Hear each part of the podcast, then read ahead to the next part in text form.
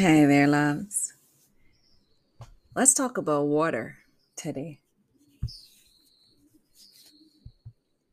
I love water. I mean, I'm an island girl. I'm going to tell you about my relationship with water from my earliest memories until now. I grew up on a cliff. My house was on top of a cliff. And every day I'd hear waves beating across the cliff. And it's a sound you get used to. But when people are visiting, it's a sound that they have to get used to. So they notice it more than you do, obviously, because you live with it. And anytime I wanted to meditate or think deeply, I'll sit on the cliff and I'll look at the water. There's a reason why they call it a body of water because water moves, it ebbs and it flows. There's a whole essence about it. You can't explain. It feels like a living being, water. And everything that lives within the water creates that entire system of life. From a little girl until I was a teenager, I'd always stare at that water whenever inside of me felt conflicted. It'll just calm me down. Whenever I was angry, whenever I was sad, whenever I was happy, I'd always go and stare at the water and I listen to it. I close my eyes and I feel it in my soul because the water was like my companion. I learned how to swim. And learning how to swim in this island is an area of contention. Most of our inhabitants grew up hearing from our ancestors, especially the maternal ancestors, that the sea doesn't have any back door. Let me say it for you in Bajan. You see ain't got no back door. That's as authentic as I can get with Bajan. I'd hear it from the older generation.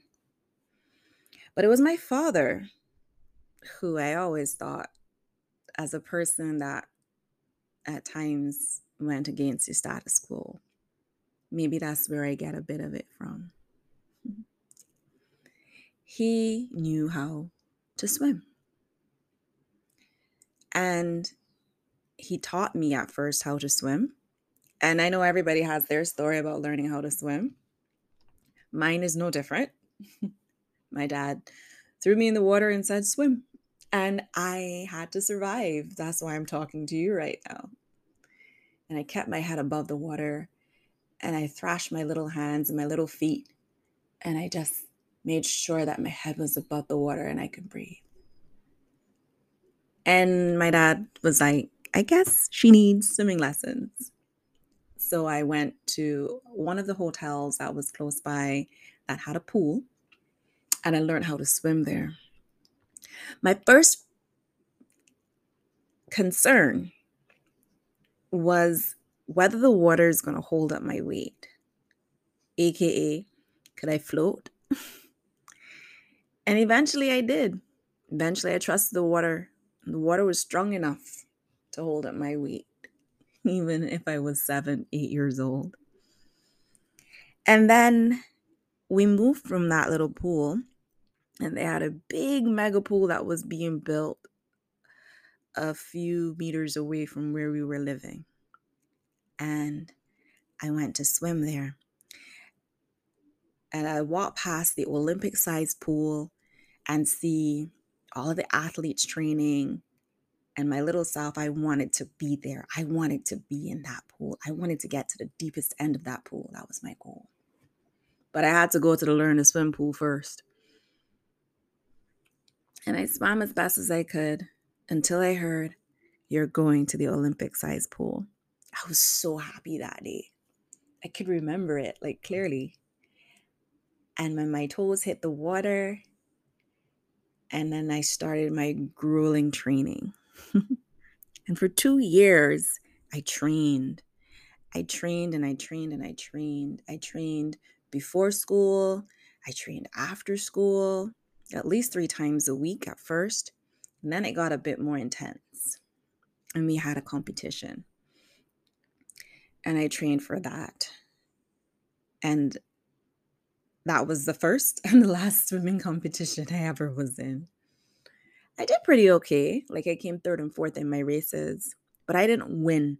And at that time, unless I didn't win something, I'm not doing it again. so I left swimming and then I just, you know, swam for fun. And I just love anything to do with water. I started to get involved with water sports. I loved um, boogie boarding and I loved snorkeling, seeing all the fish underneath the water, the turtles, the stingrays or the manta rays, whatever they call them, on the seafloor, going to shipwrecks. And I just loved it. And as I grew older, I realized that I was an anomaly in that whenever we'd go out on catamarans or cruises, I'd be one of the few people that'll get out of the boat and swim that was a Barbadian. And I like that because I don't want to be doing what everybody else does. That's just not who I am. So, continued with swimming, continued with my love of the water, and now to present day, where I swim I love swimming in the pool, but I also love open water as well. And I, I just have that relationship with the water that has been with me from since I was little. And I can't wait to see where else it will take me as I grow older in this life. Because water is constantly there for me. So, next time I'll speak about another element that's constantly there for me. And that's the element of music.